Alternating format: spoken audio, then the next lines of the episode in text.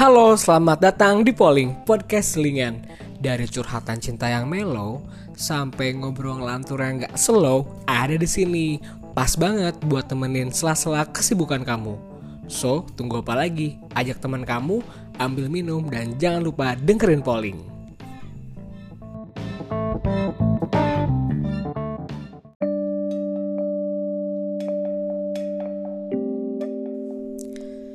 Halo, selamat malam uh, atau siang pagi, gimana kalian pas dengernya aja. Uh, udah lama ya, gue nggak bercerita di tempat ini.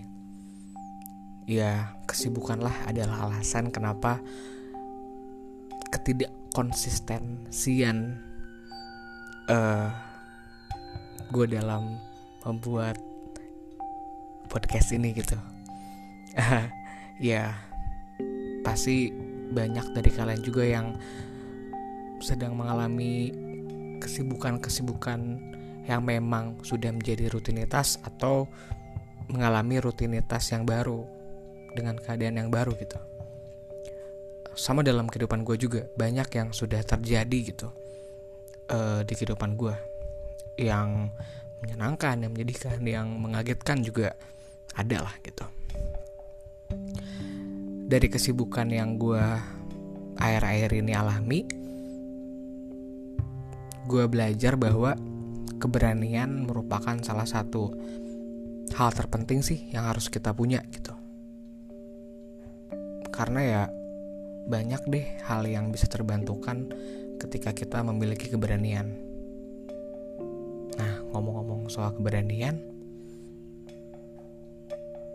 sekarang gue mau cerita-cerita ngobrol-ngobrol lah tentang keberanian salah satu hal yang terjadi mungkin ke semua orang termasuk gue sendiri itu lawan dari keberanian itu ketakutan. Takut yang gue bahas sekarang adalah takut dalam membuat atau mengambil sebuah keputusan. Bentar gue lihat. Hmm. namanya desidopobia. Asing bagi telinga kita ya mendengar kata desidopobia tapi si desidopobia ini udah kayaknya sering banget kita alamin gitu yaitu desidopobia itu adalah ketakutan dalam membuat keputusan dalam mengambil keputusan dalam hidup kita yang pastinya. Uh, eh, gue pun sering mengalami gitu. Ya kalau sedikit-sedikit atau beberapa kali gitu ya. Maksudnya nggak nggak dalam uh, intensitas yang sering mungkin nggak apa-apa ya. Cuman kalau keseringan kayaknya ngerugiin kita juga bisa menghambat lajunya kehidupan kita gitu. Karena terhambat banget. Bisa jadi bukan melambat bahkan malah bisa jadi jalan di tempat gitu. Karena ketakutan itu. Padahal ya membuat keputusan itu pasti bakal sering kita hadapin. Nggak bisa kita hindarin. Uh, dari kita SD memilih ke SMP kita milih tuh kita harus mutusin mau SMP di mana.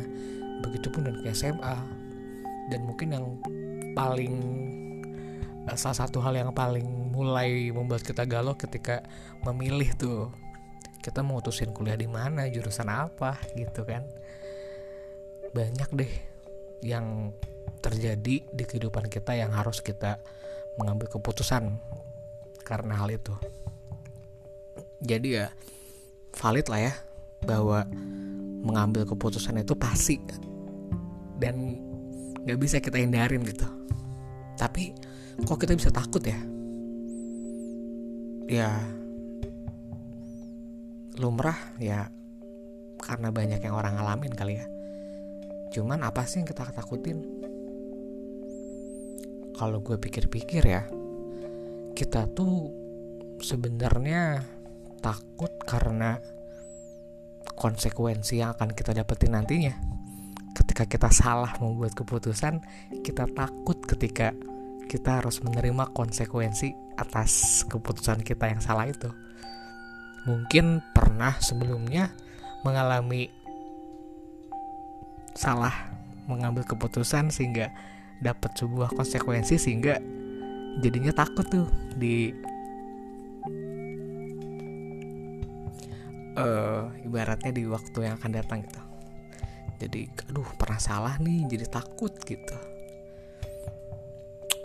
Padahal ya kalau kita pikir-pikir nih keputusan itu harus kita ambil kayak gini deh misalnya kita lagi jalan nih hidup tuh kan gak lurus-lurus aja dong.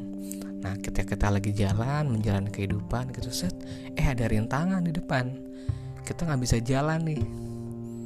Ya kalau misalkan uh, itu ya mundur aja. Tapi kan masa sih kita mau mundur? Kalau mundur berarti kita nggak bakal sampai di tujuan yang kita ingin dong. Kita harus bisa ngelewatin rintangan itu. Nah di situlah momen di mana si keputusan itu harus kita buat. Nah nah jadi ketika kita udah tahu ada hal, hal apa namanya lagi ada ada rintangan gitu ya hal yang harus kita lakukan berarti mengidentifikasi tuh si halangan kita tuh apa sih?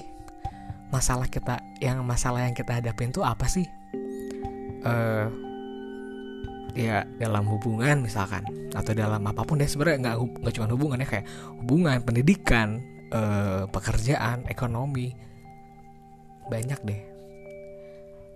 Kita harus mengidentifikasi nih ah salah apa sih sebesar apa sih halangan yang kita hadapin uh, nah kalau udah kita identifikasi kita harus setelah kita mengidentifikasi ya pasti kita akhirnya menemukan oh ada jalan lain nih ada solusi gitu berarti kan ada jalan alternatif gitu kan ada A misalkan ke kiri B ke kanan, C ke atas, D ke bawah atau misalkan loncat gitu ya.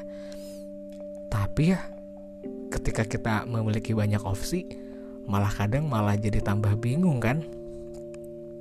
Tapi kalau kedikitan juga jadi galau banget tuh.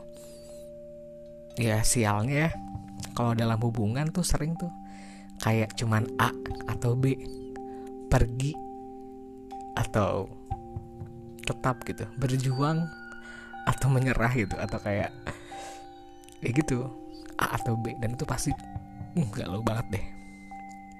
Karena ya kayak gitu cuma dua pilihannya. Tapi kalau banyak bingung juga.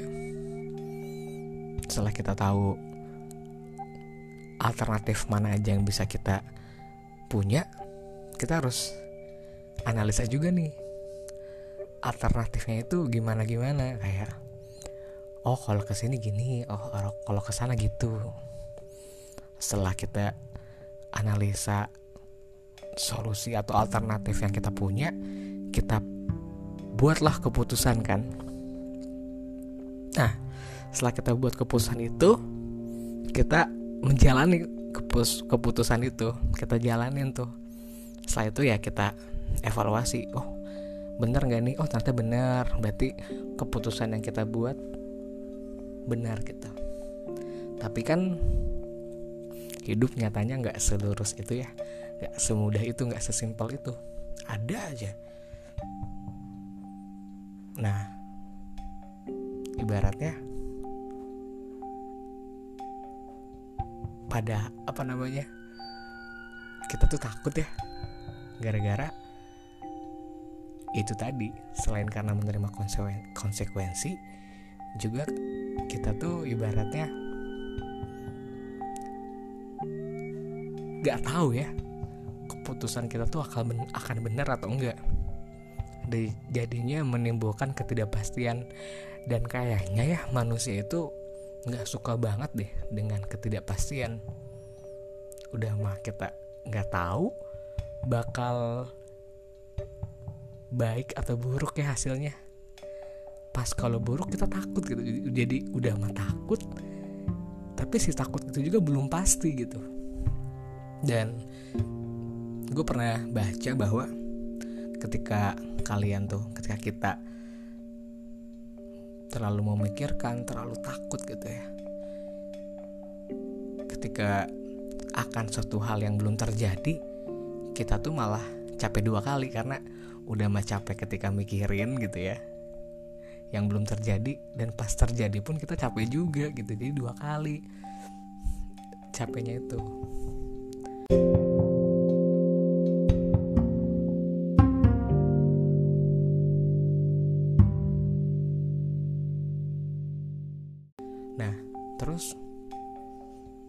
gimana dong? Kalau kita udah takut gitu ya atau kita udah dihadapkan dalam kondisi di mana kita harus membuat sebuah keputusan gitu. Yang pasti momen terpentingnya adalah di dua awal tadi sih. Salah satu momen krusialnya ya mengidentifikasi masalah sama yang memilih apa menganalisa setiap opsi gitu. Ketika menganalisa eh ketika kita mengidentifikasi masalah ya kita harus tahu kayak misalkan dalam hubungan oh apakah karena komunikasi apakah karena memang udah karena jarak yang jauh atau mungkin karena perbedaan persepsi sehingga nggak nemu-nemu tuh jalan jalan mulusnya karena mentok terus. Terus opsinya itu kita analisa. Ibaratnya kita harus gampangnya ya. Bukan gampang sih ibaratnya yang yang yang simpelnya itu kita harus membuat pro kontra setiap opsi yang kita punya. Oh kalau opsi A atau jalan A itu pro-nya ini kontranya tapi ini. Terus opsi yang satu lagi pro-nya itu kontranya itu. Jadi kita bisa memilih tuh mana yang bisa dan lebih cocok dan lebih kita membuat yakin uh, kita pilih gitu yang pasti sih gue yakin gak segampang milih buruk atau baik ya. Karena gue yakin pilihannya itu kadang-kadang baik semua. Atau buruk semua ya. Jadi kita harus bener-bener mengupas tuh. Kita ambil contoh keputusan yang apa ya? Buruk baik ya? Buruk ya misalkan. Dalam apa ya? Misalkan dalam misal masalah hubungan gitu ya. Kalau kita milih A nantinya kita nanti gue nggak ketemu dia lagi kalau misalkan udahan. Tapi pronya gue jadi nggak galau-galau lagi. Tapi kalau B gue tetap gue galau terus nih. Tapi ya untungnya gue tetap bisa sama dia gitu rasa sakitnya tuh ada cuman sumbernya aja beda. Kalau dalam masalah misalkan masalah uang deh ekonomi misalkan financial oh kalau misalkan gua belanja terus-terusan iya sih gue seneng dan dapat barang yang bagus. Tapi kekurangannya kalau sewaktu-waktu ada hal yang emergensi gue nggak ada tuh tabungan. Eh tapi kalau opsi ini kit gue nabung terus gue nggak bisa beli-beli nggak bisa belanja. Jadinya gue agak nggak punya barang-barang yang gue mau. Eh tapi ada opsi C nih. Uh, ibaratnya kita memanage tuh ibaratnya kayak kalau pas emang butuh aja gue beli. Yang nggak butuh jangan gue beli. Jadi gue masih punya uang yang bisa gue tabung. Oh berarti pilihan ini yang kayak cocok deh sama gue gitu sih. Kita harus benar-benar mengupas pro kontranya sehingga kita bisa milih tuh mana sih uh, ibaratnya tuh pilihan yang si kontranya itu si pengorbanan si sakit yang bakal kita terima tuh yang mau kita ambil gitu yang rela kita lakuin. Kayak gitu ya. Kalau gue sih kayak gitu kayak misalkan kayak kayaknya gue sanggup deh untuk berkorban ini gitu. Untuk merasakan rasa sakit ini si kontrak yang akibat dari pilihan si B ini. Dengan harapan gue mendapatkan pro dari pilihan B itu gitu jadi itu hal yang perlu kita lakuin yaitu menganalisa mana pro kontranya dari setiap pilihan yang kita punya dari setiap opsi yang kita punya. Terus gak kalah penting nih yaitu komitmen. Dalam artian ketika udah memutuskan sebuah hal ya kita harus menjalani dan menjalani dan kita harus yakin dan kita harus jalanin dia setengah-setengah gitu. Karena gue yakin pilihan terbaik sebaik apa pun ya. Kalau kita yang setengah-setengah menjalaninya akhirnya gagal juga. Kita harus komitmen banget kita harus yakin dan kita harus ibaratnya jangan setengah-setengah gitu.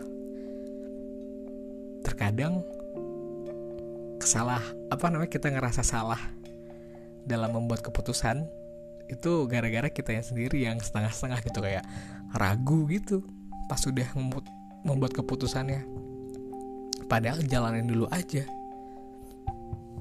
Kayak gitu ya. Gitu sih. Komitmen. Bersedia yakin dan setengah-setengah gitu. Setelah keputusan yang kalian buat dilakukan. Nah terus ibaratnya ketakutan yang kita alami gitu ya. Ketika kita membuat keputusan tuh sebenarnya bagus sih ya. Karena menunjukkan bahwa kita tuh memikirkan matang-matang keputusan yang akan kita buat gitu. Cuman ya kalau nggak membuat keputusan sama sekali akhirnya kan jalan di tempat. Rugi banget. Waktu tuh nggak bisa kita ulang. Ibaratnya gue yakin sih nggak ada pilihan yang salah kalau kita yakin dan kita menjalani itu dengan 100% kemampuan kita. Kalaupun memang nggak sesuai rencana bukan berarti rencana bah bukan berarti hal yang kita dapatkan itu bukanlah sebuah kebahagiaan gitu bukanlah sebuah hal yang positif. Misalkan emang sih kita nggak dapet yang kita mau yang kita kira tapi ternyata kalau kita jalanin sepenuh hati tuh dapat juga loh. Rasa senang rasa bahagia rasa tenang rasa rasa positif deh tapi dengan sumber yang beda. Nah ketika kita membuat keputusan dan terjadi sebuah peralihan ya itu mungkin yang agak berat sih. Misalkan dalam hubungan tuh pisah atau dalam uh, masalah pendidikan tuh berbeda sama yang kita inginkan atau misalkan kita yang biasa nggak nabung di nabung tuh peralihannya itu yang harus kita mati-matian tuh. Kita harus bener-bener kuat-kuatin biar bener-bener jalannya tuh sepenuh hati gitu. Beratnya tuh di situ. Olengnya tuh di situ kadang-kadang gue yang kalau kita nggak yakin ragu keraguan tuh muncul sehingga kita ngerasa salah padahal belum tentu. Karena nggak semua hasil itu muncul dengan cepat gitu. Beda-beda setiap orang setiap masalah setiap kondisi gitu kan. Banyak faktor. Jadi selain kita menganalisa pro kontra dari pilihan yang kita punya ya ketika kita udah pilih kita harus benar-benar yakin dan melakukannya itu sepenuh hati gitu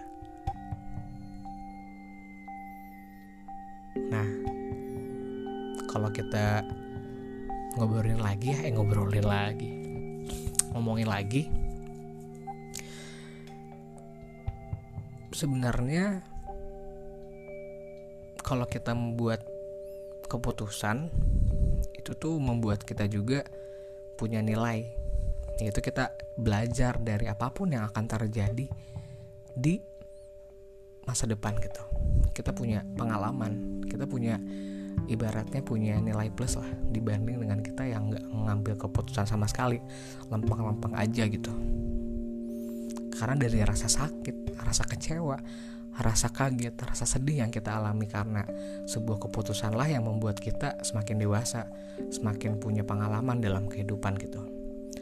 Kalaupun ketika kita membuat keputusan yang benar yang membuat kita memiliki atau mendapatkan kebahagiaan, kesenangan, ketenangan.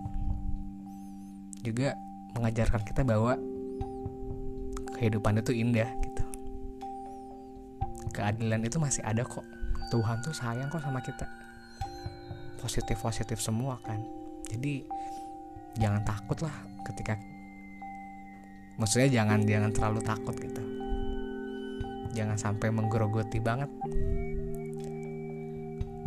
gue yakin apa pun keputusan yang kalian atau lu atau anda hadapi dan kalian sudah memutuskan gue yakin itu adalah jalan yang memang sudah digariskan dan gue yakin pasti ada hikmahnya. Nah anggaplah kita ngomong gini dalam hubungan deh. Misalkan kita memutuskan untuk melakukan sesuatu perubahan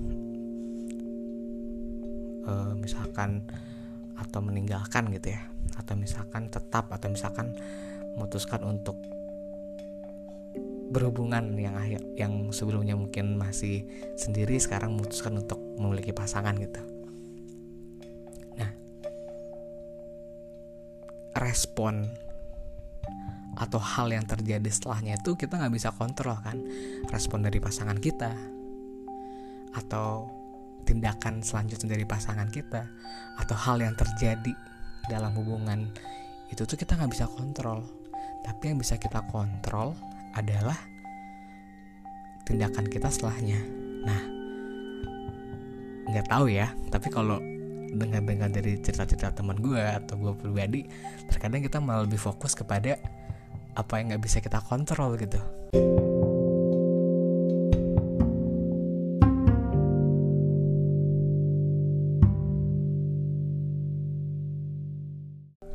bisa kita kuasai. Nggak semua hal di dunia ini kita, bisa kita kuasai gitu. Nggak bisa kita kendalikan gitu maksudnya. Kayak yang tadi respon pasangan kita tindakan selanjutnya dan apa yang terjadi itu nggak bisa kita kontrol. Tapi malah kita fokus ke situ. Sehingga kita takut merasa ketidakpastian muncul masa galau ragu. Sehingga akhirnya malah merasa salah dalam membuat keputusan. Sehingga gak jadi jadi balik lagi gitu. Udah lewat kanan nih. Sebenarnya lewat kanan dikit lagi aja lurus. Eh nemu jalan baru. Tapi karena ngerasa kayak aduh gelap banget lewat sini. Gelap. Nggak ada lampu.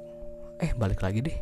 Eh akhirnya balik lagi ke masalah yang sama. Balik lagi ke problem yang itu itu aja. Balik lagi ke kondisi semula yang kita tuh sebenarnya udah capek gitu. Kita tuh udah udah udah udah ngerasa ini tuh adalah sebuah hal yang harus kita lewati gitu. Harus kita singkirkan harus kita harus kita segera hilangkan gitu. Tapi karena kita fokusnya ke yang nggak bisa kita kontrol dan memang hal itu kan random banget ya kadang-kadang kalau emang sesuai dengan harapan sesuai dengan ekspektasi kita ya syukur gitu. Berarti uh, kalian mendapatkan sebuah anugerah gitu keberuntungan. Tapi kan seringnya malah uh, kekecewaan atau kesedihan ya. Padahal ya gitu. Padahal kita harusnya fokusnya ke yang bisa kita kontrol respon kita tindakan kita. Ibaratnya tuh ketika yang terjadi ini kita ngapain nih? Nah kita ngapain itu yang harus kita fokusin. Ketika misalkan gelap ya udah nyalain lampu gitu misalkan ya atau bawa bawa senter gitu. Atau misalkan lewat jalan A tuh ternyata nanjak banget ya udah kita lewatin. Kita kuatin kaki kita gitu. Kita pastiin kita mantepin langkah-langkahnya gitu. Atau wah lewat sini banyak semut ya udah kita hati-hati gitu. atau banyak banyak apa gitu ya ya udah gitu. Respon kita tuh yang bisa tindakan kita selanjutnya lah yang kita bisa kontrol diri kita sendiri aja. Yang harus kita kendalikan. Jadi fokusnya kita tuh ke arah situ. Ya. Kalau semua kita pengen kita kendalikan ya akhirnya semakin timbul lah kekecewaan itu. Ngerasa kita tuh salah ngerasa kita nggak nggak nggak nggak kuat ngerasa kita tuh lemah. Karena kok gini sih kayaknya bisa deh kayak gitu. Padahal kan nggak semua bisa kita kendalikan. Padahal respon kita terhadap kekecewaan itulah yang perlu kita kuatin perlu kita tingkatkan. Karena kan semua orang kayak gini deh kayak semua orang pernah mengalami kegagalan. Tapi respon setelah kegagalan itulah yang membuat orang tuh bangkit kuat semakin kuat semakin sukses atau malah gagal, hancur dan jatuh kembali. semua orang pernah dihadapin dengan hati yang terluka tapi respon kita terhadap luka itulah yang membuat kita menjadi diri kita sekarang menjadi diri yang lebih baik ketakutan akan membuat keputusan itu harus kita jadiin bahan bakar kita motivasi kita untuk semakin mematangkan pilihan kita bukan semakin membuat kita mundur. Gue yakin kita bisa belajar kita bisa lebih baik lah dalam membuat keputusan dalam menghadapi kegalauan ketika mengambil keputusan. Dan gue yakin juga kita bisa kok menghadapi konsekuensi menghadapi apa yang terjadi. Pokoknya yang tadi tuh kita harus menganalisa pro kontranya. Terus kalau udah ngambil keputusan tuh jalanin sepenuh hati 100% terus kita fokus ke hal yang bisa kita kendalikan yaitu diri kita sendiri banyak. Ibaratnya tuh banyak hal yang bisa kita dapetin ya kalau kita berani mengambil keputusan. Memang sih ketika kita bermanuver atau melakukan sebuah pergerakan ada yang kita dapat tapi ada juga yang perlu kita buang. Nah tinggal dipilih aja. Mana yang mau kita buang? Worth it gak nih ditukar dengan apa yang kita ambil. Kayak gitu sih simpelnya.